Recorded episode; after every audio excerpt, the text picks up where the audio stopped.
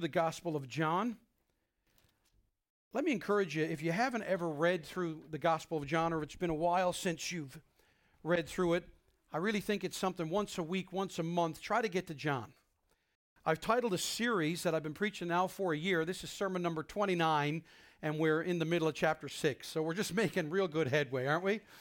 Uh, verses 22 to 29 the title of my series, because I really think the Gospel of John really is a series of conversations with Christ. And this is no different, because today we're going to look at a crowd conversing with Christ. The subject matter of these verses, verses 22 to 29, though, can be summed up in this when you're searching for Jesus for all the wrong reasons. Now, let me confess. Let me ask you this Have you ever done the right thing for the wrong reasons? Come on now. Be honest. Have you ever done the right thing for the wrong reasons? Now, I'm going to confess to you a little bit. It's funny because I have some people here that have known me since I was just a wee little boy. And so some of them might even remember a time like this because this wasn't unique. I had many opportunities to have this particular incident I'm going to tell you about lived out. You see, I grew up in a time when parents spanked their kids. All right? I'm just putting it out there. I had old fashioned Newfoundland parents, and they believed that the wooden spoon was not for mixing chili, it was for the child's rear end, okay? And I was spanked. And by God's grace, I survived, all right? Now, I remember a time when I was in church when I was a little fella and I was really out of line. I was making a lot of noise. We had wooden pews, and I was clinking around, and I was embarrassing my father. And my father leaned over and whispered in my ear these infamous words Son, when we get home, you and I are going to have a little chat in the bedroom. Now, that was code for you're getting spanked when we get home. And I knew it. And you know what? Once I heard those words, the service couldn't be long enough. I instantly became a fan of the preacher preaching for an hour. I wanted him to preach. I wanted him to go on and on and on. I was on my very best behavior the rest of the morning. I hoped and even tried to manipulate my parents to have chats. I made sure I got them to run into people that would make them talk to people. And I thought, maybe if dad talks to enough people, he'll forget what he said. But on the drive home, I heard mom and dad talking, and mom wanted to go do something, and dad said, Well, we got to deal with Stephen first. I saw ah, stink, he remembered. So then I hatched a beautiful plan. So when dad called me into his bedroom and reminded me what I had done wrong, I immediately, oh, I went into immediate penitence. I confessed and repented and admitted my wrongdoing. It was my best performance. tears welled up in my eyes, and my Academy Award winning acting I was sure would get me off the hook. I said everything right. I owned my sin. I admitted I was guilty. I told Dad I loved him with the best puppy dog eyes I had. I apologized for embarrassing him and promised never to do it again. And so you can imagine my horror when Dad said thanks, hugged me, and told me I was still getting spanked. I immediately cried out, No fair! And I took it all back. That wasn't how it was supposed to go. Huh. How about you, before you think I'm just the only punk in the room? Have you ever been honest with the police officer, hoping you'll get out of a ticket? Told the cashier about her mistake in hopes that she'll give it to you for free? I had this happen at Bed Bath & Beyond the other day. I wanted to get a, a cast iron skillet to do some blackened salmon, and I bought this kind of look like chainmail thing that you're supposed to scrub this thing with, and it was more expensive than the skillet. So when I got to the checkout, the wee girl just put it into the bag, and for a minute I stood there and I went, I got a free wash pad. And then my conscience took over, and I was like, honey, I just need you to know, right? You stuck that in there, and that doesn't come with it. I'm supposed to pay for that. And I thought for a sec, you know, my good honesty will get me room. And she's like, oh, thank you for that, and quickly rang it in. 24 bucks later, I still had to pay it. How about this? Have you been nice to your spouse for what it will get for you?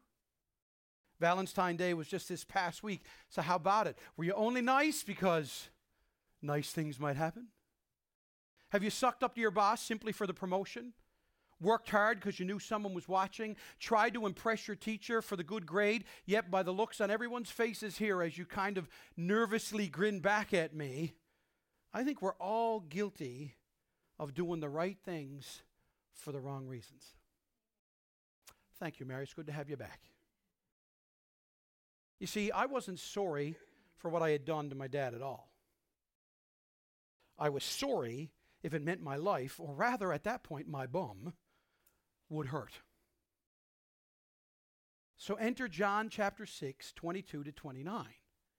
And you're going to see exactly what I've been trying to show us. You see, John, the gospel writer, picks seven signs. He picks out seven signs for us to see. And all too often we get up in the hype and the power of the miracles. And remember once again why John is writing this account to Jesus. He is the writer that writes his entire book and doesn't give you the reason till the end. Remember in John chapter 20, verse 31. Now, Jesus did many other signs. So John says, I've shown you seven. Jesus did way more than that in the presence of his disciples which are not written in this book, but these are written. Why? So that you may believe that Jesus is the Christ, the Son of God, and that by believing you may have life in his name. And John has already shown us the power of Jesus in all kinds of ways. Back in John chapter 2, he showed us Jesus has quality over life at the wedding of Cana. And time and space in the healing of the official son who wasn't even present at the time. Jesus displayed his true healing power with the man paralyzed for 38 years over religious superstition in John 4. And in John chapter 5 into 6, he did something utterly amazing. He fed 10 to 15,000 with nothing but some barley loaves and pickled fish. Created out of nothing and then satisfying to the full what would normally have been a slave's meal. Then to top it all off, Jesus displays his lordship over nature and the elements. There we go.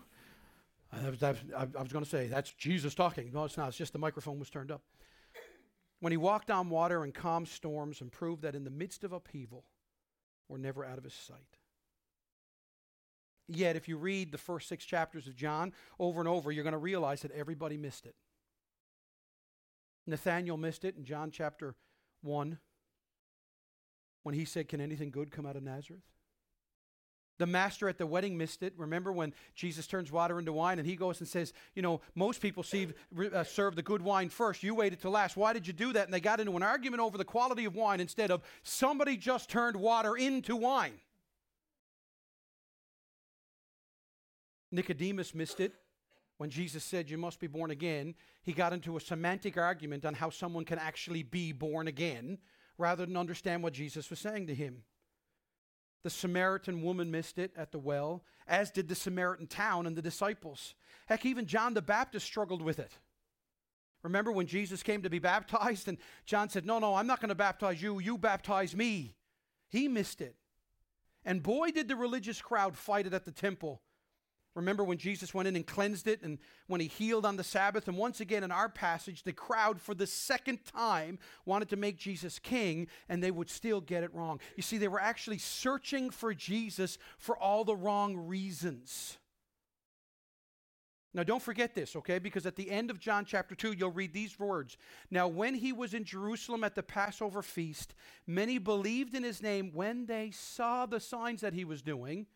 But Jesus, on his part, did not entrust himself to them because he knew all people and needed no one to bear witness about man, for he knew what was in him. Those words should scare you a little bit.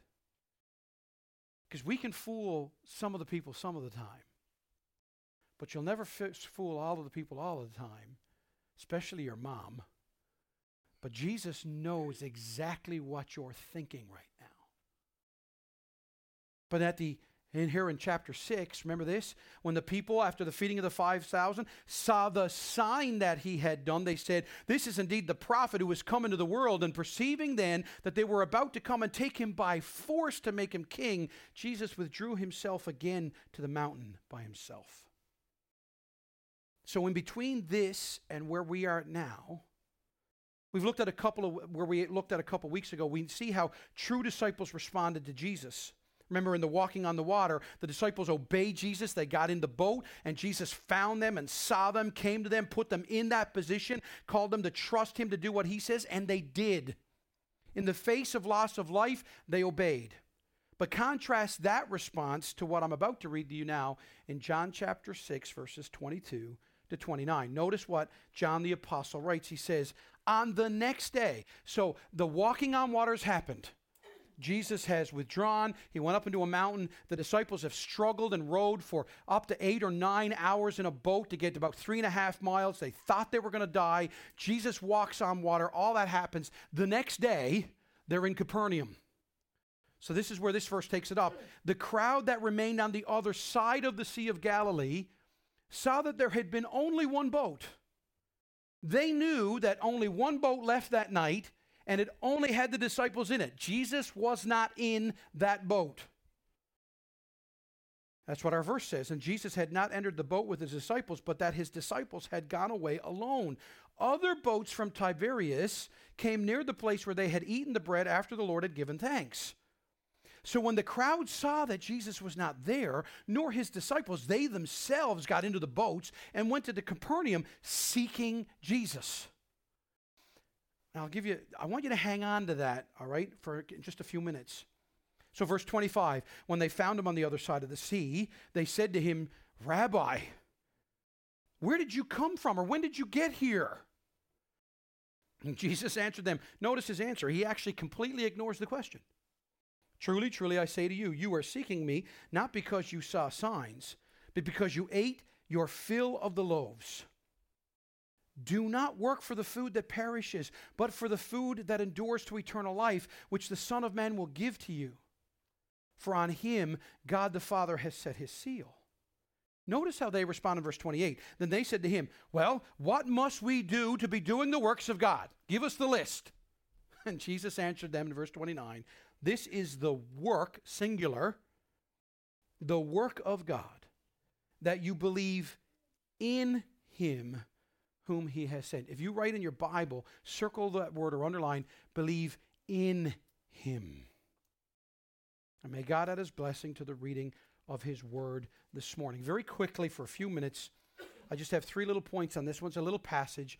Number one, I want you to realize this the delusion that searching means you're committed. The delusion that searching means you're committed.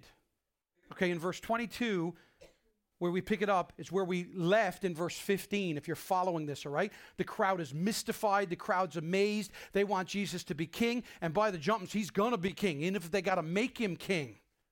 All right? But already we know the rest of the story.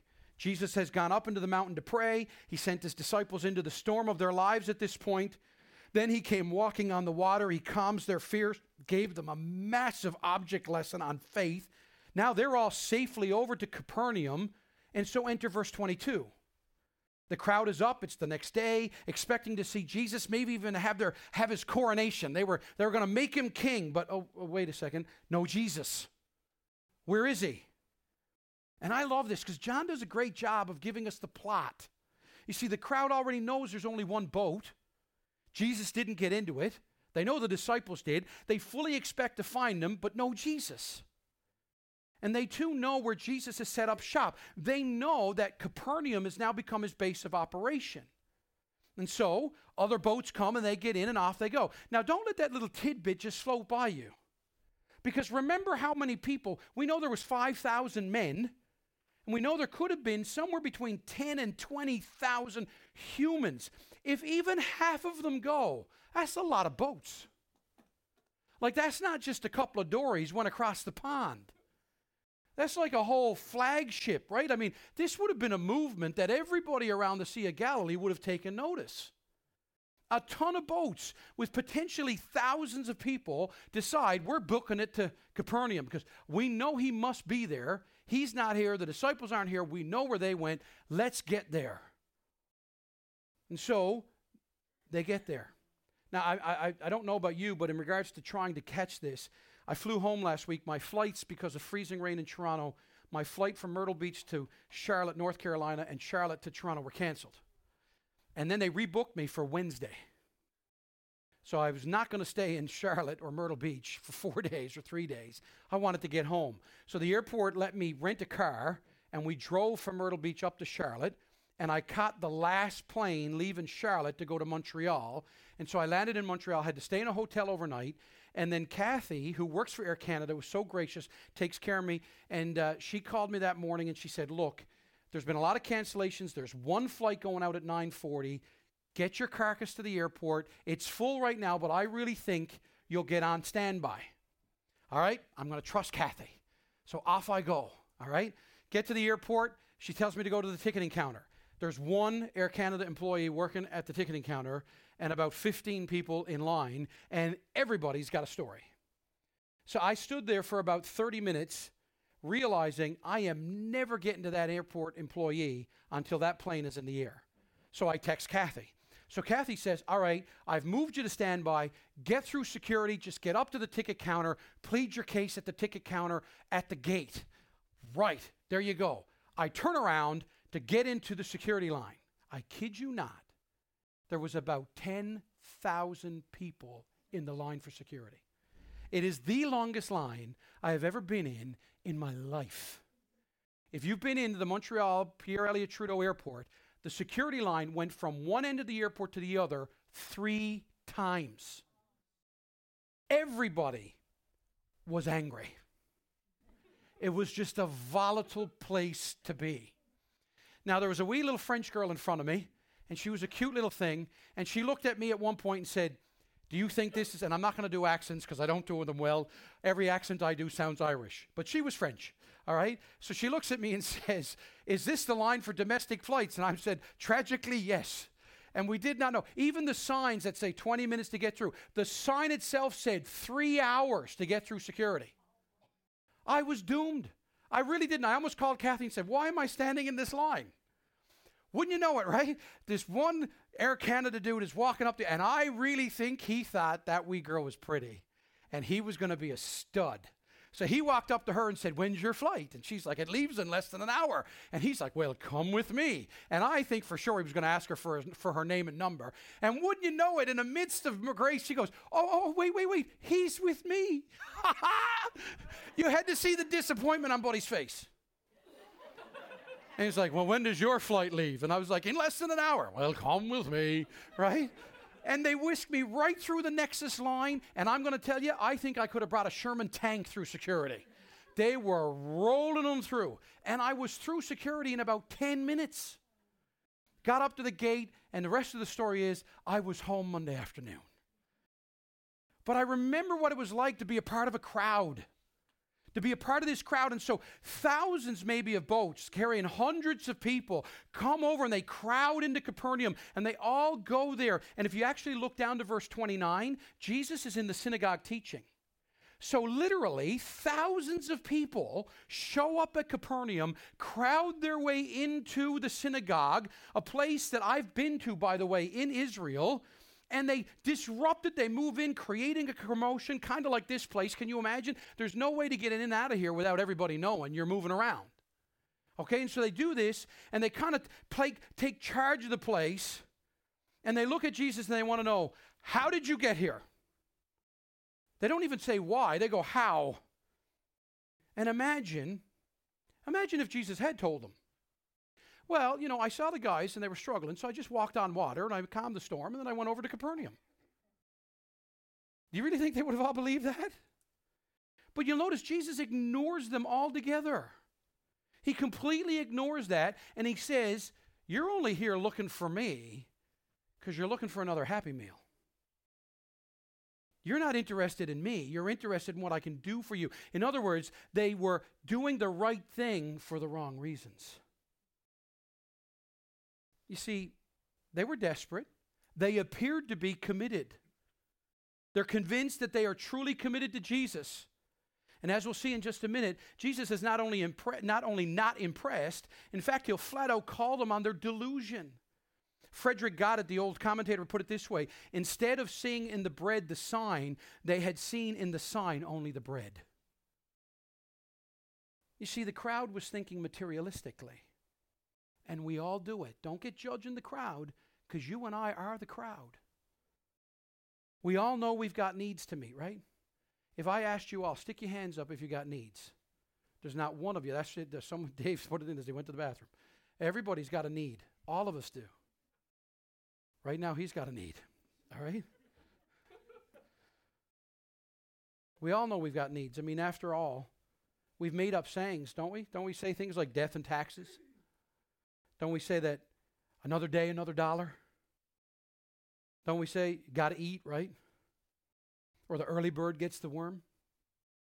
Don't we have, haven't you said this, parents, to your kids? Money doesn't grow on trees.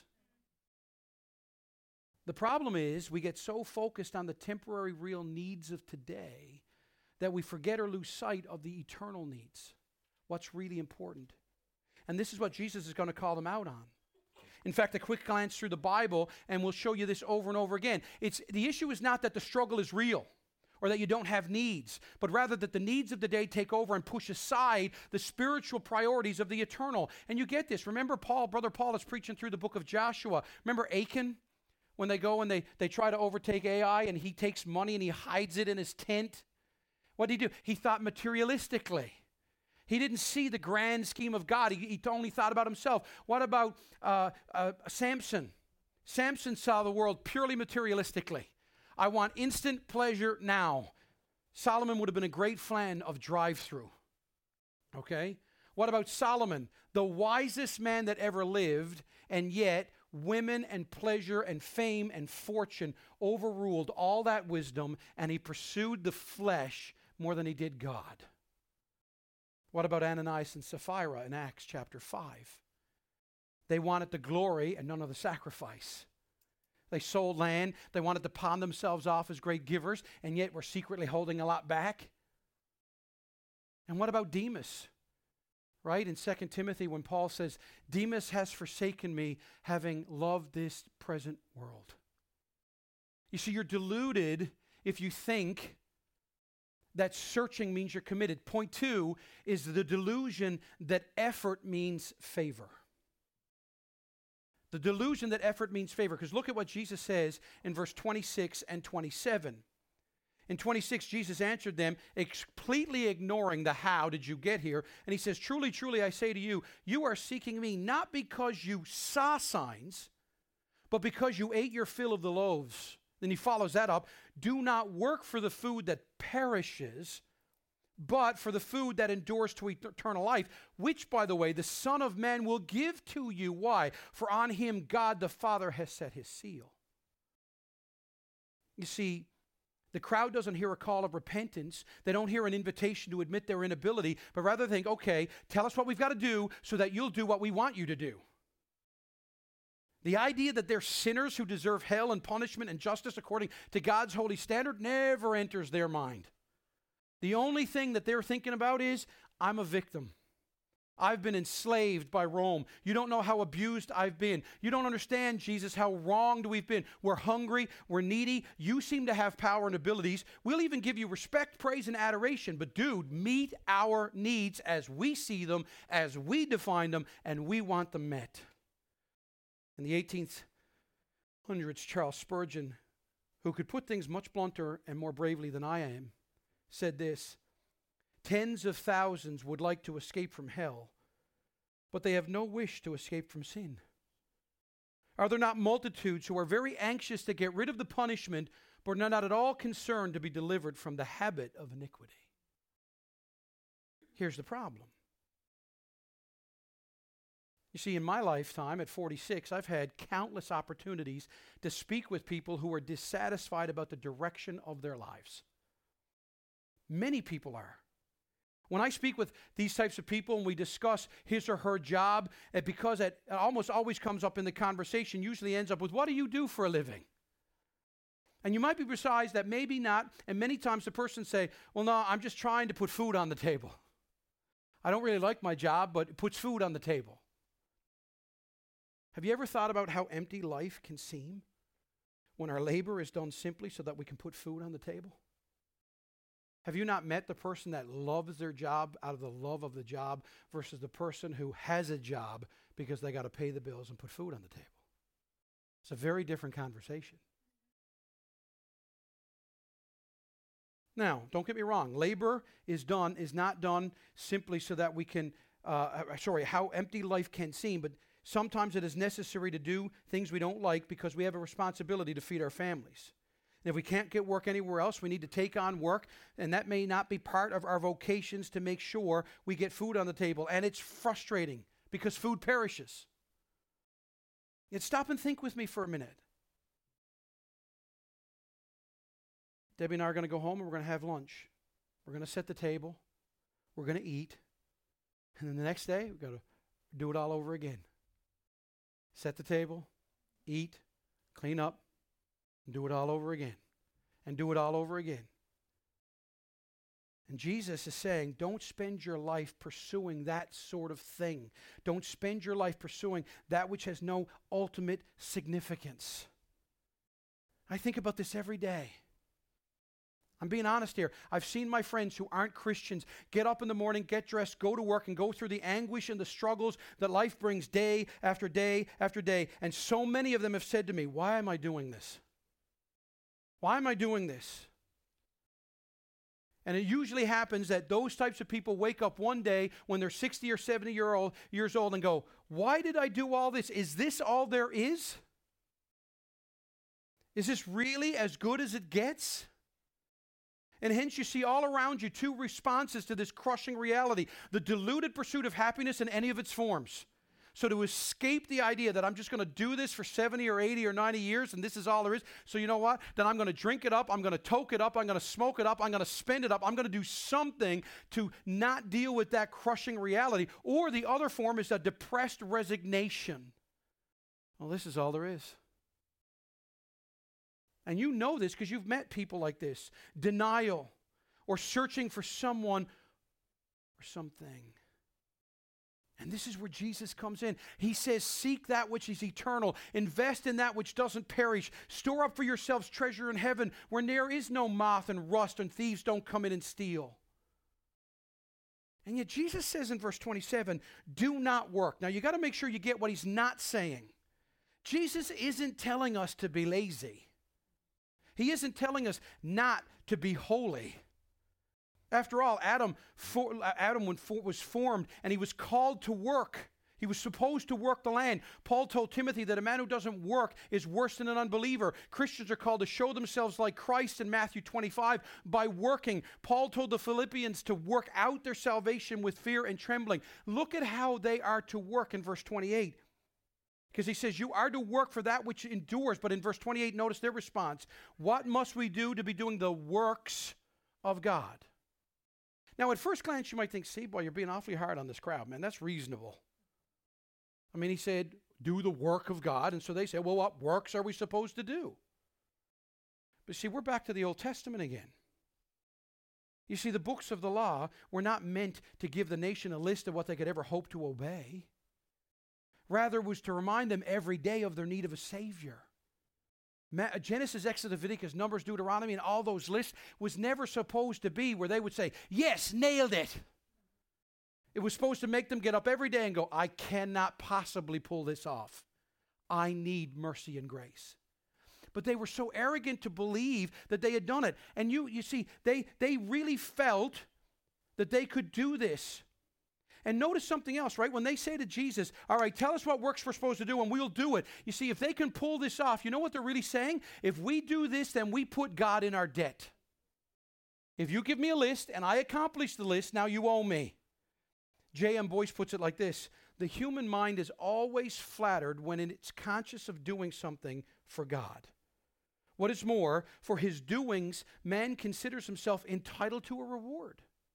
How pleased we should all be if we could only earn salvation. In that case, we would have succeeded in bringing God into the humbling position of being in debt to us, and we would love it. But this is not the way of salvation. This is why Jesus says what he does. They're thinking of laboring for the body, the present, that they are okay and only need to clean themselves up a little bit or add a little bit of Jesus. But Jesus is saying, no, admit that you're helpless, in need of saving, not from Rome, but to God. In fact, Jesus, when he calls the crowd, crowd to labor, he adds that this labor comes with the added blessing of being given to us by Jesus. He says, labor for what is eternal. And by the way, I'm the one that's going to give it to you. but let me ask you what one pastor asked his congregation Have you ever asked yourself what you were doing with your life? Do you ever wonder why you live the way you are living? Do you think about what you're trying to accomplish? Do you know what you have to gain? Have you not heard that he who gains the whole world and loses his own soul has no profit? In Matthew 16, 26. Jesus said, Do not labor for the food which perishes, but for the food which endures to everlasting life, which the Son of Man will give you. Why? Because God the Father has set a seal on him. So, church, listen. Where do you go for, and what are we to do about this? Can it be so simple as what's Jesus talking about? What do you do? How do you do? Is it is it so simple as ready for this? Here's this is profound. Like you need to write this down. This is going to blow your minds. Here's what Jesus means. Ready? Read your Bible. Ta da! Are you impressed? I love having you here. Guys, you got to read your Bible, pray every day because you grow, grow, grow. There is no shortcut to knowing Jesus. You see, you read your Bible, you do the work of being God's people in corporate worship. These are the activities, the labor which Jesus will give us what we truly need. It's funny things, you know what? Every time I go to the Bible, if I consistently go to my Bible and I consistently pray, guess what? God shows me what to do. Every time. But when I try to live my life purely on the memories of some Bible I read, I can guarantee you this I screw it up every time. But when I go to His Word and I read and He gives me things, He sh- talks to me. And even though, yes, the view thinks you're mentally ill, if God, you think Jesus talks to you, He does. And I gladly and proudly say I am in the class of the mentally ill because I believe that I read God's Word and God talks to me. I do. You see, you need to hear from God to know our true selves, to see the world correctly, to understand your sinfulness and God's love, to find grace, to experience mercy, to embrace humility. To trust God at His Word is only going to come if you read His Word over and over again. There's no shortcut. And so, notice finally the call to rest in the Savior. You see, if you're deluded, if you think that's just because you're searching for Jesus, it means you're committed to Him. You're deluded if you think you can work your way into his favor. Jesus says, Rest in me. Look at verse 29. And he answered them, This is the work of God, that you believe in him whom he has sent. Jesus basically says, Trust me. Not the food you ate. Trust me. He offers himself. What a promise that Christ holds out. He tells us that he himself will give eternal food to all who seek it. Jesus will not will calls us not to work out our way to perfection, but to come in him in a relationship with perfection. Who will give us his perfection. He will cover us and wash us in his blood. Who will make us new and hide us under the shadow of his wing. Who will be the rock of ages. All the things that David sings about in Psalm 18. Listen to what David, David says I love you, O Lord, my strength. The Lord is my rock and my fortress and my deliverer, my God, my rock in whom I take refuge, my shield and the horn of my salvation, my stronghold. I will call upon the Lord who is worthy to be praised, and I am saved from my enemies. I, I ask you this, church where are the people that no matter what you face have that kind of confidence in Christ? Again, let me quote Charles Spurgeon. Whenever a sinner comes to him, Jesus, he becomes his Savior. Whenever he meets a sick soul, he acts as his physician. If you go to him, you will find him at home and on the lookout for you. He will be more glad to receive you than you will be to be received. I tell you again that he cannot reject you. That would be to alter his whole character and unchrist himself. To spurn a coming sinner would unJesus him and make him to be somebody else and not himself any longer. He cannot deny himself. Go and try him. Go and try him. Have you met Jesus? I mean, met him? Let me put it another way. Do you realize that your greatest need is not to be successful as singles, as marrieds, as parents? It's not to be rich or to secure or be secure in worldly things. Now, I get it. Everybody in here, including me, wants to be happy. But the true Christian knows that true happiness comes only through fellowship with God. Remember, Jesus preached in the Sermon on the Mount Blessed are those who hunger and thirst for righteousness. The King's doctor, Martyn Lloyd-Jones, writes it like this The great tragedy of the world is that though it gives itself to seek for happiness, it never seems to be able to find it. We are not to hunger and thirst after blessedness. We are not to hunger and thirst after happiness. But that is what most people are doing. We put happiness and blessedness as the one thing that we desire, and thus we always miss it. It always eludes us. According to the scriptures, happiness is never something that should be sought directly, it is always something that results from seeking something else Christ. The happiness that you look for is found in thirsting for righteousness. So, what does this passage mean? Give you two quick things and then I'm done. Number one, John 6, 22 to 29 means this that the heart of man, not the number of them, is what matters most to Jesus.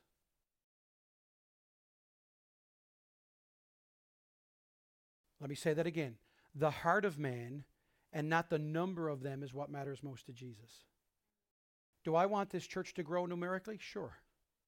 Would I like to see revival in St. John's? Absolutely. But I want it to be real.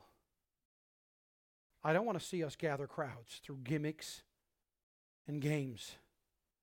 Because what you win them with is what you win them to. That's why when the crowd showed up, think about Jesus' ego here. The crowd shows up and says, Feed us, we'll follow you. Jesus will later on, in the next couple weeks, I'm going to show you, Jesus says, No, no, feed on me and I'll save you. And guess what? The crowd, they don't like that. They don't like that. Secondly, the work we're called to do is not about physical ease, but about an eternal relationship. Friends, don't come to Jesus because life will get easier, because it won't. Come to Jesus because you get Jesus for eternity. So let me end by this asking you these questions. What are you truly looking for from Jesus? What are you really looking for from Jesus? No, be honest with yourself. Don't be honest with me. This is not a game. Don't look around. What are you looking for from Jesus? Like be take a moment and truly be honest. What is it when you go to Jesus? What is it you want?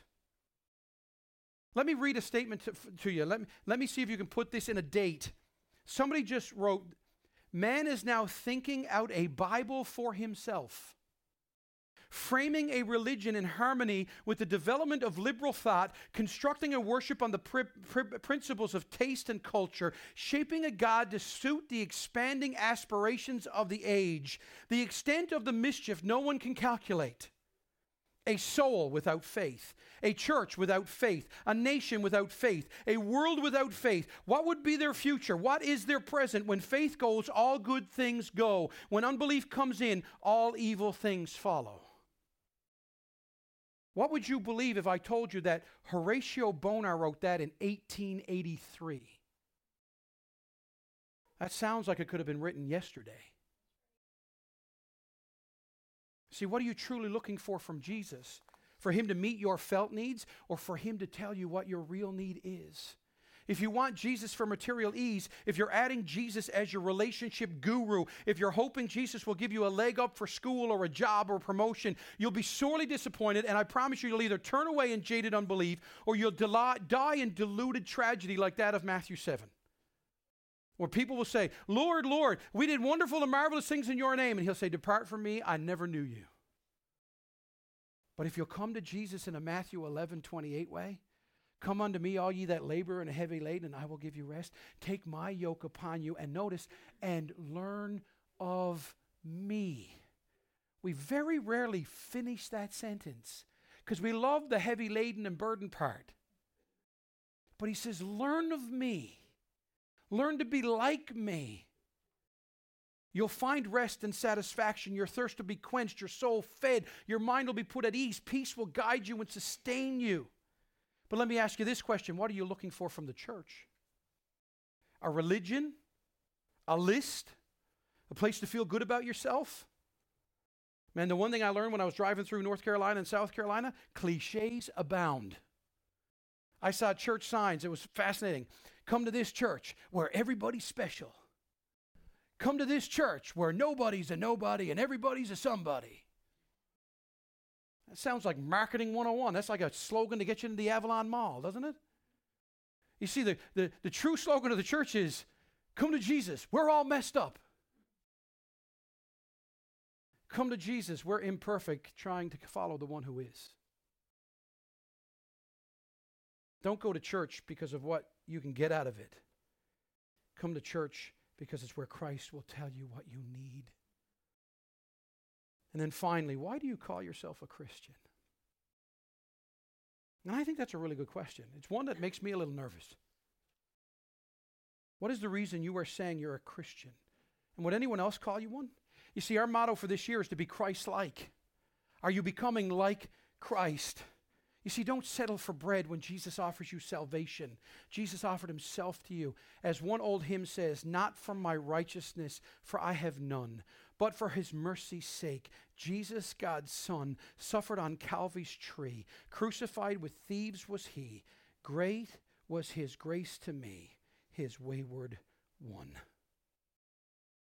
Jesus gives us his word to read to hear and to trust and obey and worship God, not for the fringe benefits, but for the ultimate relationship. Truly, today, church, let Jesus be the, the Messiah of your heart and soul, not simply your Costco or Walmart.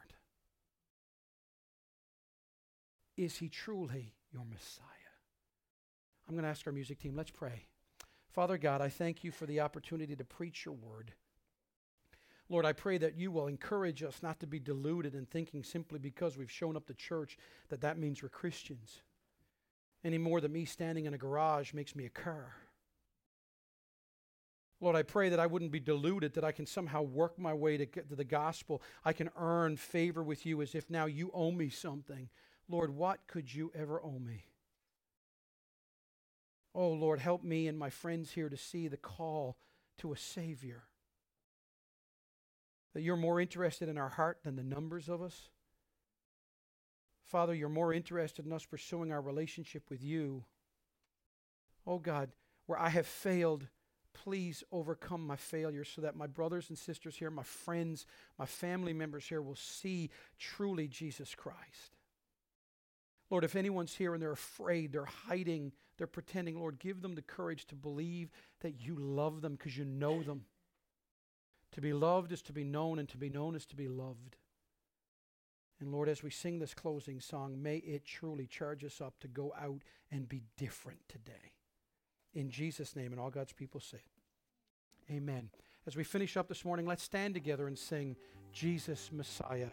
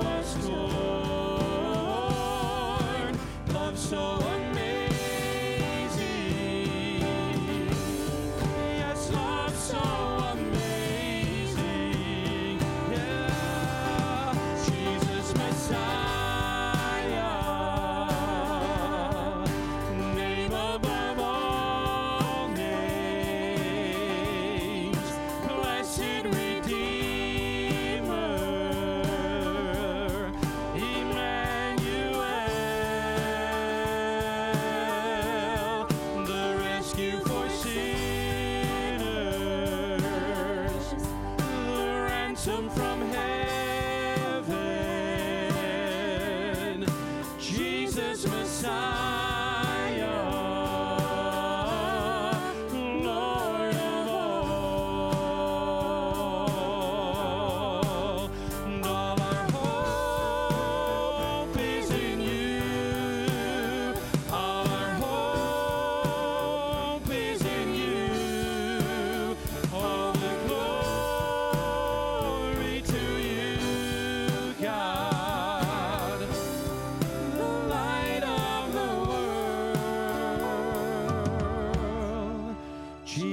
Messiah,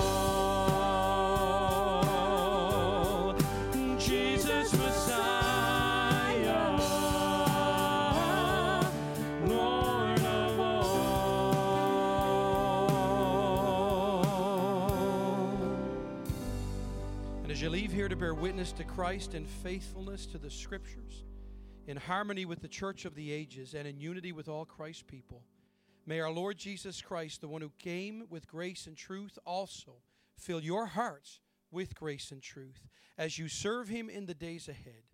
And may the joy of the Lord, Father, Son, and Holy Spirit be your strength. And all God's people said, Amen. God bless you, everyone. You are dismissed.